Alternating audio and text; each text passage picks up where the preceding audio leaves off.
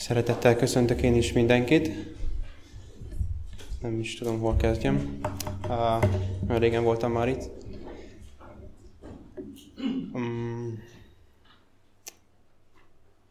A lényeg az, hogy szerintem többen tudjátok, hogy New Boldon voltam mostanában. Egy három hónapig. És majd megyek is vissza. Most ott tanulok. És azóta nem túl sokat prédikáltam. És nem túl sok magyar prédikációt hallgattam. Úgyhogy uh, örülök neki, hogy ezt az éneket választottátok.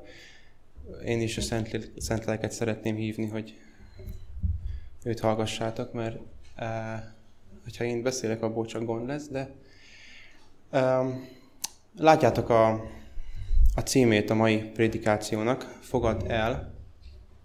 Látjátok azt is, hogy a Bibliából melyik rész az alapja. Um, majd szép lassan kiderül, hogy miért ezt a történetet választottam, és miért ezt a címet adtam neki. Viszont ha következő diára megyek, akkor látjátok, hogy mi az, amit el lehet fogadni. Uh, ajándékokról is lesz szó a, a mai délelőttön. És az első kérdésem az, hogy mikor illik vagy nem illik elfogadni egy ajándékot. Most ugye tavaly, de nem olyan régen volt karácsony, ez a csúnya pogány ünnep, nem tudom, hogy hallottatok-e már róla. A lényeg az, hogy ilyenkor az emberek e, ajándékokat adnak egymásnak. E, én bevallom, hogy mi is állítunk e, karácsonyfát, és még ajándékot is adunk egymásnak, de nem azért, hogy egy e, pogányisten tiszteljünk, egyszerűen csak azért, hogy e, akkor vagyunk együtt a család, és és megpróbáljuk eh, ajándékokkal kifejezni, hogy eh, fontosak vagyunk egymásnak. A lényeg az, hogy karácsonykor egy ajándékot illik vagy nem illik elfogadni. Mosolyogtok, mert... Tessék! Ezt úgy csinálom, hogy akivel vagyok olyan viszonyban, attól elfogadom. Másképp. Köszönöm. Igen. Viszont látjátok ezt a másik képet is. Uh, ugye vannak ilyen helyzetek egy-egy vizsga alkalmával, vagy hasonló. Ezt csak hallottam, mert velem még nem történt ilyen. Uh, nem tudom, hogy hallottatok-e már ilyenről, de hogyha valakinek akarja, hogy nagyon jól sikerüljön egy vizsgája, vagy valami, akkor ad egy ilyen ajándékot, amit lát, lát, itt jobb oldalt láttok. Uh, ha esetleg ti valamilyen helyzetben egy ilyet kaptok, azt vajon illik, vagy nem illik elfogadni? Ez is egy ajándék. Nyilván helyzettől függ, mert sokféle helyzet lehet, hogy ö, helyzetben kaphatunk egy ilyen ajándékot. De azt talán ezekből a kis ábrákból látjuk, hogy elfogadni ajándékot, azt gondolnánk, hogy ez egy egyszerű kérdés. Van egy ajándék, azt elfogadjuk, de, de mégsem olyan egyszerű, hogy, hogy elfogadjuk-e az ajándékot, vagy nem. El kell-e fogadni, vagy nem. Elfogadhatok-e egy ajándékot valakitől? Például eh, talán többen ismerjük az Új Szövetségből eh, azt az asszonyt, az özvegyasszonyt, aki két fillérjét beteszi a persejbe. Vajon egy ilyen személytől mi elfogadhatjuk-e azt a két fillért, ami ugye nem sok, de ahogy tudjuk, annak a hölgynek az volt az összes vagyona. Vagy elfogadhatunk-e akár egy gazdag embertől nagyon sok pénzt? Nyilván ez is helyzettől függ, hogy, hogy mi lehet a helyzet. Mm. Előző negyed évben Ezrás és Nehémiás volt a téma. Ott is felmerül egy ilyen kérdés mind a két személynél, hogy elfogadja-e a királytól a katonai kíséretet hazafelé, vagy ne. És még az egyik úgy dönt, hogy elfogadja, és, és jól is jön neki, hogy vannak emberek, akik őt védik, Nehémiás. Addig a másik, Ezrás úgy dönt, hogy ő nem fogadja el, mert azzal úgy gondolja, hogy ö, azt mutatná, hogy az ő istene nem elég hatalmas, hogy megvédje őt az úton, őket az úton. És valójában a Biblia nem mondja egyikről se, hogy helyesen tette, vagy nem tette helyesen. Hallottam olyat is, aki úgy gondolta, hogy mm, Ezrás nem tette helyesen. Biztos olyanok is vannak, akik azt mondják, hogy Nehémiás nem tette helyesen. Én úgy gondolom, hogy ezt mindenki döntse el magának, de én úgy gondolom, mindenki helyesen tette. Vannak olyan dolgok szerintem, amik, amiket ha megteszünk, azért teszünk, mert úgy gondoljuk, hogy helyes, viszont lehet, hogy valaki más pont azért nem fogja tenni, mert úgy gondolja, hogy nem helyes, és, és nincs is ezzel semmi gond, mert különbözőek vagyunk. Um, na, akkor most térjünk át egy másik témára, az ajándékok után. Uh, amit láttatok az első dián a címnél, az uh, ott két, uh, Királyok második könyvének az ötödik fejezete van, és ott találjátok meg Naamán történetét. Szerintem Naamán is egy uh, elég ismert szereplő az Ószövetségből. Az ötödik fejezet gyakorlatilag csak róla szól, az ő története, és sokszor nem is találkozunk vele utána a Bibliában. És az ötödik fejezetnek az első verse elég jól összefoglalja, hogy, hogy ki ez a Naamán. Naamán Arám királyának hadsereg parancsnoka, nagyra becsült ember volt ura előtt, és tekintélyes, mert általa szabadította meg az úr Arámot. Ez a férfi erős vitéz volt, de bélpoklos lett. Itt aláhúztam azokat a szavakat, amik eh, mutatják, hogy milyen ember is volt ez a Naamán. Ő volt eh, a király hadsereg parancsnoka, egy nagyra becsült ember, tekintélyes, ráadásul a saját országát, eh, ugye azt olvassuk, hogy, hogy az, úr, az úr általa szabadította meg ezt az országot, um, és erős vitéz is volt. Ugye itt a Biblia azt írja, hogy az Úr általa szabadította meg az Arámot. Valószínűleg az ö, arámiak nem pont így gondolták, hogy, hogy Isten, az izraeliták istene volt az, aki ö, segített ebben, de biztos Naamán ettől is még nagyobb tekintélyű ember lett. Talán valaki olyan lehetett, aki, aki a király alatt talán a, a legnagyobb ember az egész, az egész országban. Egy, egy nemzeti hős, egy élő legenda, és, és ez csupa pozitív dolgot olvasunk róla. Végül azt olvassuk, hogy, hogy bélpoklos lett. Ugye magyarul leprás. És um, ebben a fejezetben, sőt sehol máshol nem olvasunk uh, más jellemzőt Naamánról.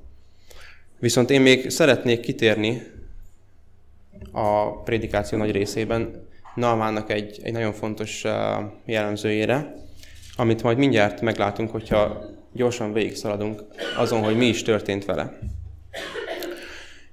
Tehát itt van Naamán, egy ö, nagyra becsült hadseregparancsnok, Arám, vagy mondhatjuk azt, hogy Asszíria országának a, talán a második legnagyobb embere, egy tekintélyes hős, aki, aki beteg lesz.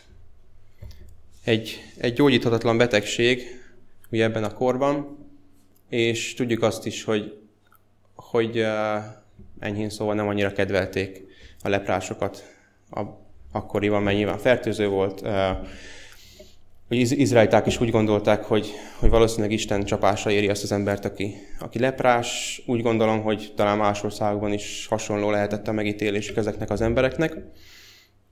De mégis egy ilyen jó, egy ilyen nagyra becsült ember lett, lett leprás. És utána az történik, hogy nyilván meg akar gyógyulni. Ezt nem tudjuk, de, de valószínűleg meg akar gyógyulni, ahogy később látjuk a történetből. És a királya, az ő felettese elmondja neki, hogy hol tud meggyógyulni. Ez nem így történt.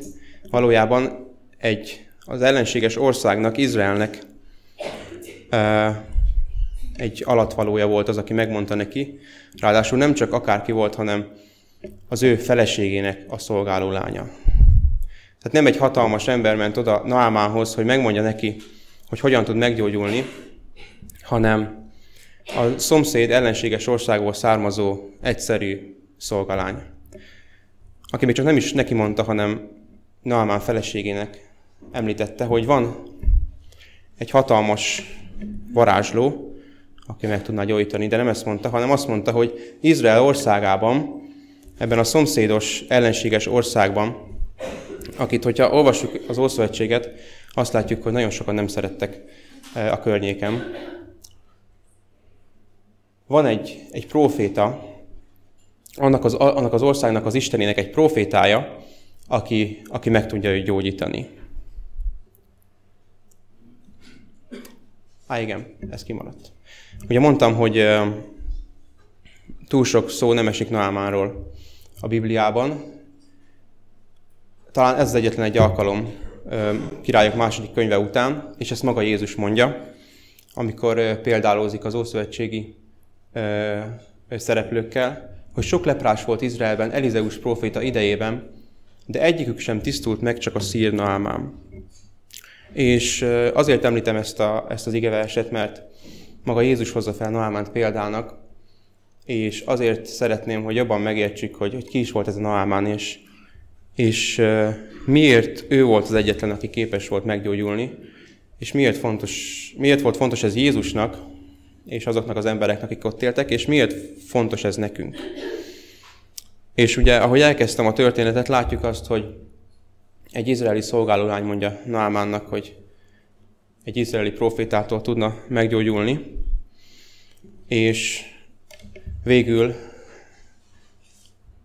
Naamánnak a királya el is, meg, meg is mondja Naamánnak, hogy menjen el a szomszéd országba, vigyen ajándékokat, és menjen el a királyhoz, kérje meg, hogy gyógyítsa meg. És Naamán elmegy a királyhoz, és a király az ő nagy hatalmánál fogva megparancsolja, hogy gyógyítassák meg Naamánt. De ez nem így történik, hanem e, a királynak fogalma sincs az egészről. Az ellenséges országnak a legnagyobb embere az nem is tudja, hogy ilyet lehet csinálni, hogy meggyógyul egy ember a leprából, és még Naamán és az ő királya egy komoly szándékkal érkezett, hogy meggyógyítsa, hogy Naamán meggyógyuljon, és egy komolyan kéri a királytól, hogy gyógyítsa meg őt. Addig a király, Izrael királya azt hiszi, hogy, hogy ez csak egy ürügy arra, hogy, hogy háborúzzanak.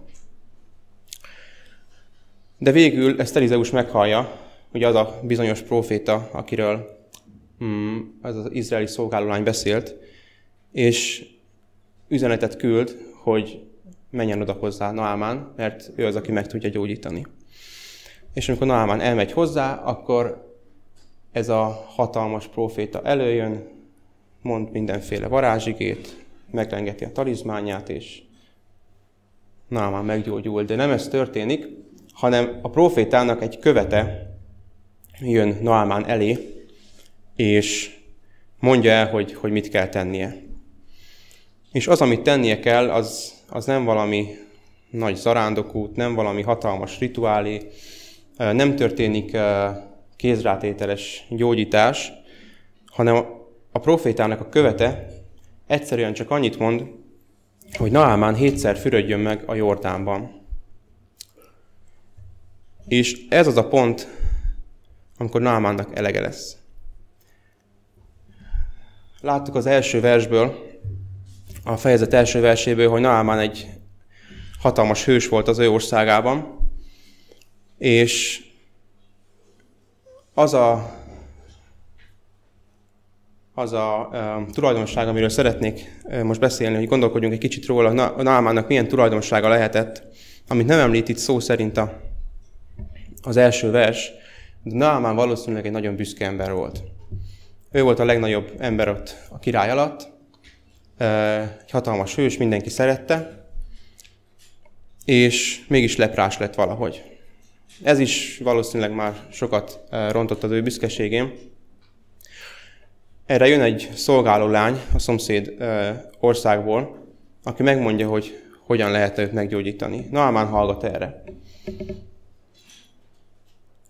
És elmegy a szomszéd országba. Elmegy a királyhoz. De kiderül, hogy a király nem is tud az egészről, hanem egy egyszerű, a próféta nem egy királyi próféta, nem egy, nem egy előkelő valaki, hanem egy egyszerű ember vidéken. De elmegy hozzá. És kijön a próféta követe, a próféta még csak, még csak ki sem megy, hogy megtisztelje ezt az embert, hanem kijön a próféta követe, és elmond egy olyan egyszerű dolgot, hogy menj el fürödni a Jordánban. Nem azt mondja, hogy menj el e, a termálfürdőbe, vagy, vagy valamilyen e, jól ismert e, csodatevő helyre, hanem azt mondja, hogy menj el a Jordánba. És uh, Naamán rögtön elkezd panaszkodni, most már elege van, és azt mondja, hogy otthon, az ő országában, Damaszkusz folyói, az Abáná és a Parpar, azok sokkal jobbak Izrael minden vizénél. Ott is megfürödhetett volna, akkor nem kellett volna egy csomó ajándékot hoznia, nagy csapattal lejönnie Izraelbe, Izrael királyát kérni, hogy gyógyítsa meg őt, aztán elmenni egy uh, poros kis vidékre, ahol a prófétának a követe kijön, és elmondja neki, hogy fürödjön meg ebben a koszos Jordánban. És Naamán úgy dönt, hogy akkor most hazamegy, neki elég volt ez. Viszont az ő emberei, azok, akik ö, végül azt mondják, hogy fürödjön meg a Jordánban, az ő emberei azzal érvelnek, hogy ha már eljött idáig, ha már elbírta azt a sok megaláztatást, hogy, hogy eljön egy másik királyhoz, hogy, hogy egy, egy másik profétához is, és kibírja azt is, hogy egy egyszerű szolgálólány tanácsát követi, és, és még csak a profétával nem is találkozott, akkor mibe tart neki gyorsan megfürdeni hétszer a Jordánban? Ha nem történik semmi, akkor se vesztett semmit, mert valószínűleg nem tart túl sokáig megfürödni ott, és akkor hazamehet. És végül Naamán úgy dönt, hogy hallgat az embereire, és amikor hétszer megmerítkezett a Jordánban, akkor azt olvasjuk, hogy újra tiszta lett a teste, akár egy újszülött gyermeké. A Próféták és Királyok című könyvben olvashatjuk azt, hogy Naamánról: Naamán büszkesége lázadt az ellen, hogy Elizeus szava szerint járjon el, de csak akkor gyógyulhatott meg, ha a próféta különleges utasításai szerint cselekszik. Naamánt kérlelték szolgái, hogy hajtsa végre Elizeus utasítását. Mindezt próbára tette Naamán hitét. Büszkesége és hite küzdött egymással, és a hit győzött. A gőgös szíriai megalázta magát, és engedelmesen meghajolt Jakve kinyilatkoztatott akarata előtt. Naamánnak a még csak nem is a büszkeségéről szeretnék beszélni, mert azt látjuk, hogy, hogy volt neki, és uh, ha nem is látjuk végig, de azért működött, míg végül a, a jordános történetnél kifakadt teljesen. Én Naamán alázatáról szeretnék beszélni. Mert pontosan Naamán alázata volt az, ami az ő büszkeségével ellentétben mégis lehetővé tette azt, hogy Naamán eljusson Elizeusig, legalábbis az ő követéig, és, és végül meggyógyulhasson. Ugye a kérés az egyszerű volt. Fürödjön meg hétszer a Jordánban. Ha csak ezt halljuk, akkor szerintem úgy gondolnánk mindannyian, hogy hát ez nem nagy kérés, bárki lemegy a Dunába, megmerítkezik hétszer, nem tart sokáig. Max meggyógyulok, vagy ha nem, akkor nem lesz semmi rosszabb. Viszont itt nem csak arról volt szó Naamánnál, hogy ö, vizes akar-e lenni, vagy nem, hanem arról, hogy végig kellett járnia ezt az utat, ami ö, folyamatosan, ahogy látjuk, minden lépés az ő büszkeségét támadta. És végül a legutolsó lépés az volt, hogy egy egyszerű ö, embertől, egy másik ország profétájának a követétől hmm, kap egy kérést, egy parancsot, hogy fürödjön meg a Jordánban. Hogy vajon a büszkeség engedi-e azt, hogy, hogy megtegye ezt az egyszerű kérést, vagy nem. És azért szeretnék erről beszélni most, mert benneteket nem ismerlek ennyire, de én magamról tudom, hogy az én büszkeségem nem biztos, hogy engedte volna, hogy, hogy megfürödjek a, a Jordánban. Nyilván, ha valaki csak odajön hozzám, és barátilag azt mondja, hogy, hogy meg akarok gyógyulni, fürödjek meg, akkor megpróbálom. De egy olyan ember, akit nem is ismerek, nem is kedvelek, és uh, egy sokkal alacsonyabb rangon van, mint én, az ne parancsolgasson nekem. Nem tudom, ti hogy vagytok vele, és nem is akarom megkérdezni, hogy most ti mit válaszoltatok volna, ezt döntsük el mindenki magunknak. De én, én úgy gondolom, hogy ez nem csak uh, az én, én problémám, hogy sokszor a másokkal uh, való kapcsolatainkban túl büszkék vagyunk ahhoz, hogy, hogy elfogadjuk másoknak a tanácsát, másoknak a, a gondolatait, másoknak a segítségét. Elizeus, az ő követe, ő csak segíteni akart Naamánnak. És itt ez a másik kérdés, hogy nem csak egy parancsról volt szó, hogy Naamán tegyen meg valamit, hanem, hanem egy konkrét segítség. És nekem ez a másik problémám, hogy nehezen fogadok el segítséget, és lehet, hogy ez nem mindenkinek okoz gondot, de egyrészt benne van talán az, hogy, hogy én túl büszke vagyok ahhoz, hogy, hogy másnak a segítségét kérjem. Másrészt talán az is benne van, hogy nem akarok másnak gondot okozni, és inkább megpróbálom egyedül megoldani. Viszont Naamán egy olyan helyzetben volt, ahol ezt nem tehette meg, és úgy döntött, hogyha, hogyha gyógyulni akar, akkor, akkor neki eh, meg kell alázkodnia, és félretenni a büszkeségét, hogy, hogy azt az egyszerű dolgot megtegye, hogy megfürdik a Jordánban. És amikor végül Naamán meggyógyul, akkor volt ez a sok-sok ajándék, arany, ezüst és, és sok ruha, amit oda akar adni Elizeusnak. Hiszen Naamán számára ez egy, ez egy üzlet volt. Ő meg akar gyógyulni, talált valakit, aki képes meggyógyítani őt, és fizetni akart érte. Ez megint csak egy olyan dolog, ami, ami uh, kicsit megtartja a büszkeségünket. Hogyha valaki segít nekünk, akkor ha tudunk érte valamit adni, akkor az már nem annyira kellemetlen, hogy, hogy a másiknak kell segítenie rajtunk. Nem vagyunk teljesen tehetetlenek, hanem tudunk valamit adni cserébe. Viszont itt van Elizeus, aki nem fogadja el az ajándékot.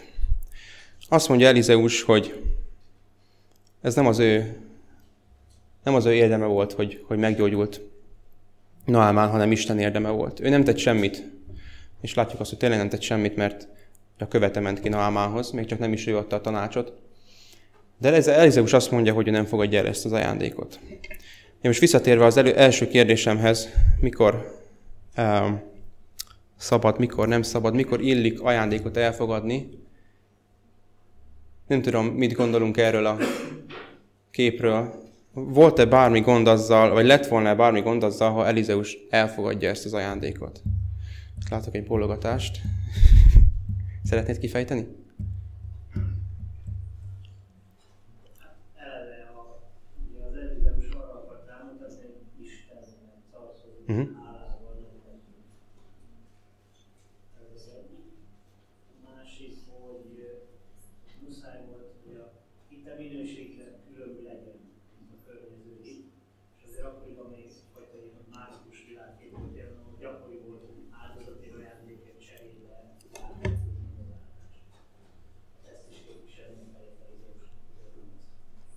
Igen, köszönöm szépen. Igen, arról nem olvasunk, hogy Elizeus elfogadta volna, úgyhogy nem tudjuk, mi történt volna akkor, és én nem is vagyok az a fajta, aki ezt szeretek gondolkodni azon, hogy mi lett volna, ha valaki más, vagy éppen én más, hogy ö, döntöttem volna egy bizonyos helyzetben. Viszont látjuk azt, hogy mi volt az eredménye annak, hogy Elizeus nem fogadta el az ajándékot. Az érdekes az, hogy miután Elizeus nem fogadta el az ajándékot, akkor Naamán nem ajánl valami mást, hanem még többet kér. Nem tudom, emlékszik-e bárki is, hogy mit kért Naamán ezután. Egy nagyon érdekes dolog. Ahogy mondta Gergő, ugye? Igen. Igen, ahogy mondta Gergő, ebben az időben ez a nagyon népszerű volt ez a mágikus hit. Sok dolognak tulajdonítottak, tárgynak, sok, sok cselekedetnek mágikus tulajdonságot. És Naamán azt mondta, hogy ha nem fogadod el ezt az ajándékot, akkor hadd kapjon a te szolgád annyi földet, amennyit egy pár összfér elbír. Mert nem készít többé a te szolgád sem égő áldozatot, sem véres áldozatot más Istennek, csak az Úrnak. Naamán úgy döntött, hogy kér egy kis izraeli földet. Ebben az időben az istenek, azok az országok istenei voltak. Ezért olvassuk annyit az Ószövetségben, hogy Izrael istene. Mert sok, sok ö, ország, a környező országok úgy gondolták, sokan az izraeliek közül is, hogy Izrael istene, az ő istenük, az az Izrael fölött isten, míg más ö, országokban ott van ö, Asszíria istene, ott van Egyiptom istenei, és, és a többi. Ö, és amikor Naamán azt látta, hogy, hogy ez az Isten annyira hatalmas, hogy képes meggyógyítani őt annyiból, hogy megfürdik abban a koszos Jordánban, és uh, még csak ajándékot sem kér érte, akkor úgy döntött, hogy ezt az Isten szeretné tisztelni.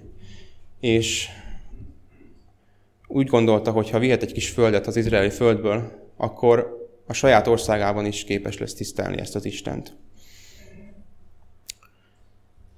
Van egy másik személy, ha lapozunk a Bibliában, aki úgy döntött, hogy szeretné elfogadni az ajándékot. Ő volt uh, Elizeusnak a szolgája, Géházi, aki nem értette, hogy Elizeus miért, fogadja, mi, miért nem fogadja el az ajándékot. És Géházi azon gondolkodott, hogy miért kímélte meg ezt az ellenséges hadvezért Elizeus, simán kifoszthatta volna, mert azt mondta volna, hogy nem elég az az arany, meg az ezüst, amit hoztál, egy kicsit több ruha kellene ahhoz, hogy, hogy mi meggyógyítsunk téged, és akkor mi meggazdagodhatnánk. De Elizeus nem ezt tette, hanem egyszerűen elutasított minden ajándékot. És Géházi úgy gondolta, hogy, hogy ő bizony kér belőle. És utána futott Naamánnak, akik már elmentek, és azt hazudta, hogy jött két próféta tanítvány, akiknek kéne egy kis ruha, egy kis, egy kis étel, egy kis ez meg az. És akkor Naamán úgy gondolta, hogy természetesen úgy is oda akarta adni ezt az ajándékot, akkor ad a szolgának az aranyból, az ezüstből is, és ad néhány ruhát. És végül Géházi ezt elrakta. De Isten megmutatta Elizeusnak, és végül eh, Naamánnak a bélpoklossága Géházira és az ő családjára szállt. Most megint elgondolkodhatunk azon, hogy mi volt azzal a baj, hogy Géházi elfogadta az ajándékot. És azt látjuk, hogy, hogy nem volt túl pozitív, ráadásul hazudott is, de, de vajon ez olyan rossz volt-e, hogy ezért e, ő azt érdemli, hogy az egész családjával együtt leplá, leprás legyen. És azt látjuk, hogy az Ószövetségben, ebben a történetben, hogy e, ebben a helyzetben úgy tűnik, hogy Géházi megérdemelte. Azért, hogy elfogadott egy bizonyos ajándékot, azért neki e, el kellett szenvedni ezt a betegséget. És van a harmadik ember, Naamán, akinek volt egy, kapott egy ajándékot. Az ő ajándéka az volt, hogy meggyógyulhatott. És a kérdés csak az volt az ő esetében, hogy a büszkesége engedi-e, vagy megakadályozza azt, hogy ő elfogadja ezt az ajándékot. És Naamán esetében azt látjuk, hogy persze kellett más befolyás is, kellettek a szolgái, és nagyon sok körülménynek össze kellett dolgoznia, de végül Naamán elfogadta ezt az ajándékot. Hogyha egy kicsit messzebbről szeretnénk látni ezt a történetet, azt látjuk, hogy Naamán, ahogy mondtam, ő, ő meg akart gyógyulni, és úgy gondolta, hogy ha visz valamennyi pénzt, kincset, akkor ha valaki képes meggyógyítani, ő megvásárolja ezt a gyógyítást, és, és ad, ad érte valamit. És neki, neki ennyiről szólt az egész. Viszont amikor Isten látta, hogy, hogy Naamán elindul, és, és uh, hajlandó hallgatni egy szolgáló lányra, hogy meggyógyuljon, akkor úgy gondolta, hogy, hogy nem csak meggyógyítja, hanem Naamánnak ez egy olyan út lesz, amin találkozni fog Istennel. És végül Naamán azzal, hogy szép lassan az ő ö, büszkeségét leépítette, és végül ö, egy egyszerű fürdéstől meggyógyult, és ráadásul ez az Isten nem is fogadott el ajándékot. Naamán felismert benne egy olyan Istent, aki, aki nem azért segít az embereken, mert ö, neki szüksége van valamire, vagy mert élvezi, hogyha az emberek bajba kerülnek, és akkor végül tőle kérhetnek segítséget, hanem ez az Isten egyszerűen olyan Isten, aki meg akarja gyógyítani az embereket, hogyha betegek. és talán már sejtitek, hogy mire akarok kiukadni. A kérdésem az, hogy mikor kell ajándékot elfogadni, megint csak ez a kérdésem. Itt látunk két embert, aki elfogadta az ajándékot, és látunk egy embert, aki nem fogadta el az ajándékot. Az, hogy ez az egy ember nem fogadta el az ajándékot, az jó volt. Az, hogy a két ember közül az egyik elfogadta az ajándékot, az nem volt jó. Az, hogy a másik ember elfogadta az ajándékot, az jó volt. Úgyhogy gondolom most már kellően zavarba jöttünk, és most még nehezebb ez a kérdés, hogy mikor is kell elfogadnunk egy bizonyos ajándékot. De ha elgondolkodunk azon, hogy, hogy mi is volt a különbség az emberek között, mi volt a különbség a, a motivációjuk között. Miért nem fogadta el Elizeus az ajándékot? Ezt már hallottuk, hogy, hogy Istennek akar dicsőséget adni. Miért fogadta el Géházi az ajándékot? Mert jött két próféta tanítvány, és segíteni akart nekik. Ezt mondta, de tudjuk azt, hogy, hogy nem volt, ő magának akarta. Úgy, hogy ő nem is tett semmit azért, hogy, hogy ezt megérdemelje. És volt Naamán, aki elfogadott egy ajándékot. Miért fogadta el ezt az ajándékot?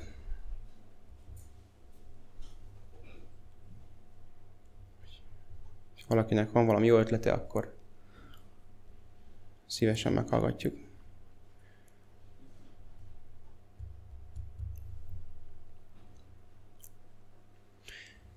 Ebből a történetben mi honnan tudhatjuk, hogy mikor kell egy bizonyos ajándékot elfogadni?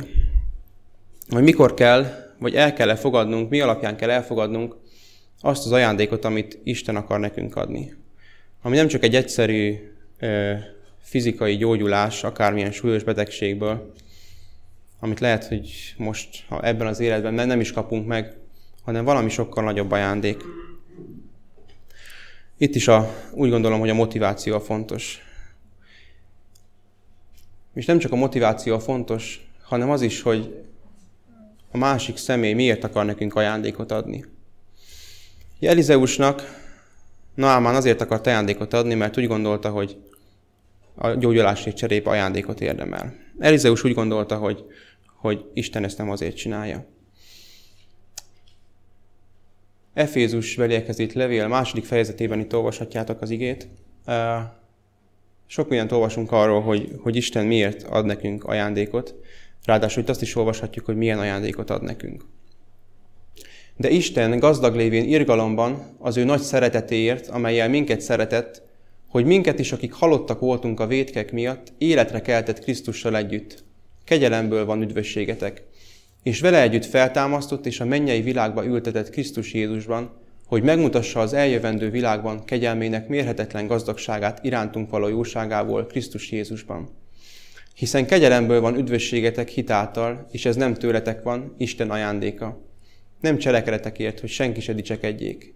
Mert az ő alkotása vagyunk, akiket Krisztus Jézusban jó cselekedetekre teremtett, amelyeket előre elkészített Isten, hogy azok szerint éljünk. Tudom, sok embernek talán Pál mondatai nem mindig olyan egyszerűek, ezzel én is így vagyok, de aláhúztam néhány dolgot, ami azt mutatja, hogy mi is az oka annak, hogy, hogy Isten ad nekünk valamit. Isten gazdag irgalomban, az ő szeretete az, ami, uh, ami miatt ő ajándékot ad nekünk, és a mi üdvösségünk, ami, az ajándék, amit Istentől kapunk, az mind kegyelemből van. Azért, hogy Isten megmutassa az ő kegyelmének mérhetetlen gazdagságát irántunk való jóságából, mert az ő alkotása vagyunk.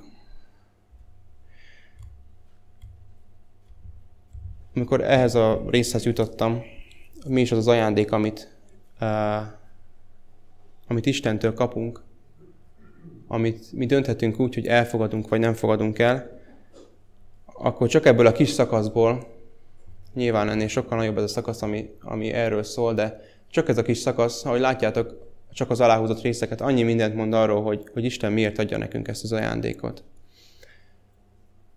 A kérdésem erre az lenne, hogy ha látjuk Isten motivációját az ajándékra, akkor mi a mi motivációnk arra, hogy elfogadjuk ezt az ajándékot, vagy éppen visszautasítjuk? Vajon van-e nekünk olyan büszkeségünk, amilyen nekem van, hogy uh, nehezen fogadunk el egy ilyen, egy ilyen ajándékot? Miért kell alázat ahhoz, hogy el tudjuk fogadni ezt az ajándékot? Tud-e valaki erre nekem választ adni? Kell-e hozzá alázat?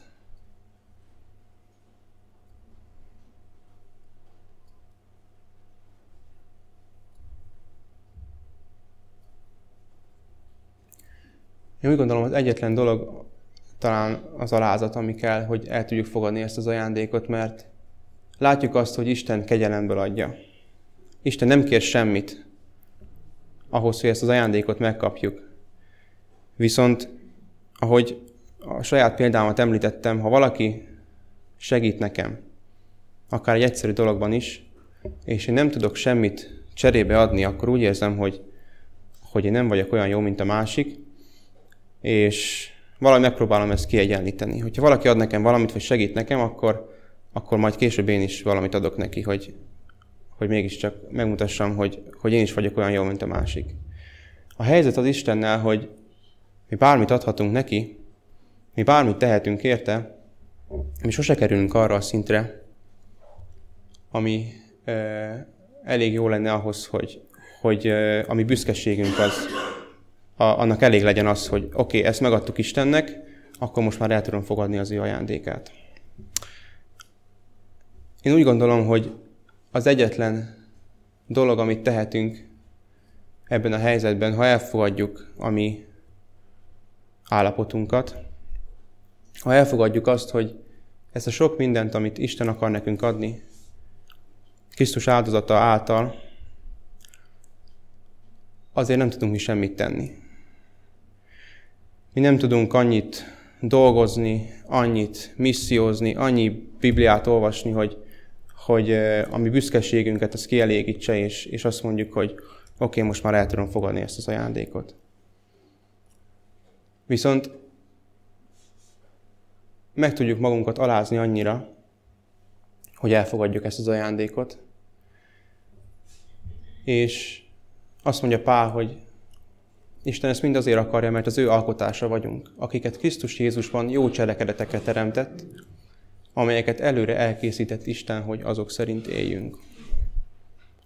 Isten nem azért teremtette az embert, hogy úgy éljen, ahogy most élünk mi, betegen, vagy leprásan, ahogy Naamán, hogy nehogy úgy éljünk bűnösen ebben a világban, hanem azért teremtett minket, ahogy Pál is írja, hogy, hogy jót tegyünk, hogy egymásért éljünk, hogy Istenért éljünk. Viszont ez csak akkor, nekünk, akkor tudja nekünk megadni, akkor tud nekünk új életet adni, hogyha mi ezt elfogadjuk. És mi mondhatjuk azt, hogy nem kell hozzá semmi, mert nem kérte semmit cserébe ez ajándék, ez mind kegyelemből van. Viszont el kell fogadnunk ezt az ajándékot. És alázat nélkül ez nem megy. Ahogy az elején említettem, érdekes módon Naamán volt az egyik ö, ószövetségi szereplő, akit Jézus megemlített, hogy ő volt az egyetlen Elizeus korában, aki meg tudott gyógyulni a leprából. És úgy gondolom, hogy ö, választottam arra, hogy miért őt hozza fel Jézus példának, miért ő volt az egyetlen személy, aki még csak nem is izraelite volt, aki képes volt meggyógyulni ebből a leprából. A lényeg az, hogy Isten mindenkinek felajánlja ezt a lehetőséget, hogy meggyógyuljon. Viszont abban az időben egyedül Naamán volt az, aki el tudta fogadni ezt az ajándékot.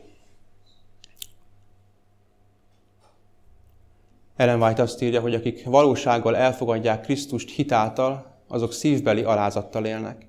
Nem énjüket magasztalják fel, hanem Krisztust, mert benne van örök életük reménysége. Krisztus szelítsége és alázata azokban nyilvánul meg legteljesebben, akik a megváltás vizének legmélyéről isznak. És még egy a Nagy orvos lábnyomám című könyvből. Krisztus ajándékaként kapunk minden áldást. Ez az ajándék teszi lehetővé, hogy nap mint nap reánk árad Jakve jóságának kiapadhatatlan árja. A finoman árnyalt illatos virágokban is a Krisztusban kapott ajándékként gyönyörködhetünk. Ő teremtette a napot és a holdat, az égboltot ékesítő csillagok közt egy sincs, amelyet ne ő teremtett volna. Minden esőcsepp, amely lehull, minden fénysugár, amely hálátlan világunkra árad, Istennek Krisztusban megmutatkozó szeretetéről tanúskodik.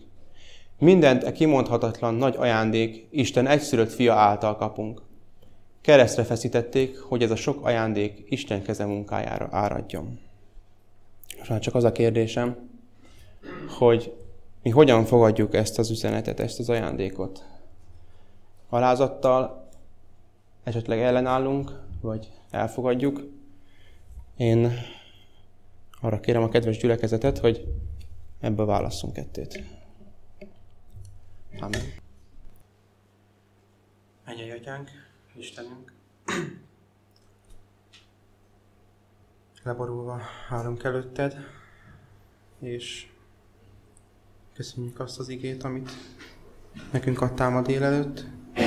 Köszönjük azt az ajándékot, amit te akarsz nekünk adni. Köszönjük azt, hogy a te ajándékod a kapcsolatban nem kell azon gondolkodnunk, hogy ezt illik-e elfogadni, vagy nem. Viszont tudjuk azt, hogy valamiért ezt mégis olyan nehéz elfogadnunk. Istenünk, kérünk, mutasd meg mindannyiunkban azt a dolgot, ami megakadályozza azt, hogy, hogy elfogadjuk az ajándékodat.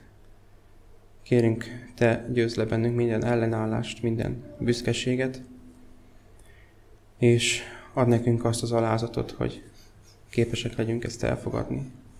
Hogy tudjuk azt, hogy valójában nincs más lehetőségünk, te a legjobbat szeretnéd nekünk, és te csak annyit kérsz tőlünk, hogy fogadjuk el a te ajándékodat. Fogadjuk el azt, hogy a mi bűneinkért te már meghaltál, és el tudjuk fogadni azt, hogy mi is, minket is újjá tudsz teremteni. Viszont cserébe nem tudunk neked semmit adni. És kérünk, fogadd el a mi alázatos szívünket, és kérünk, teremts újjá minket. Amen.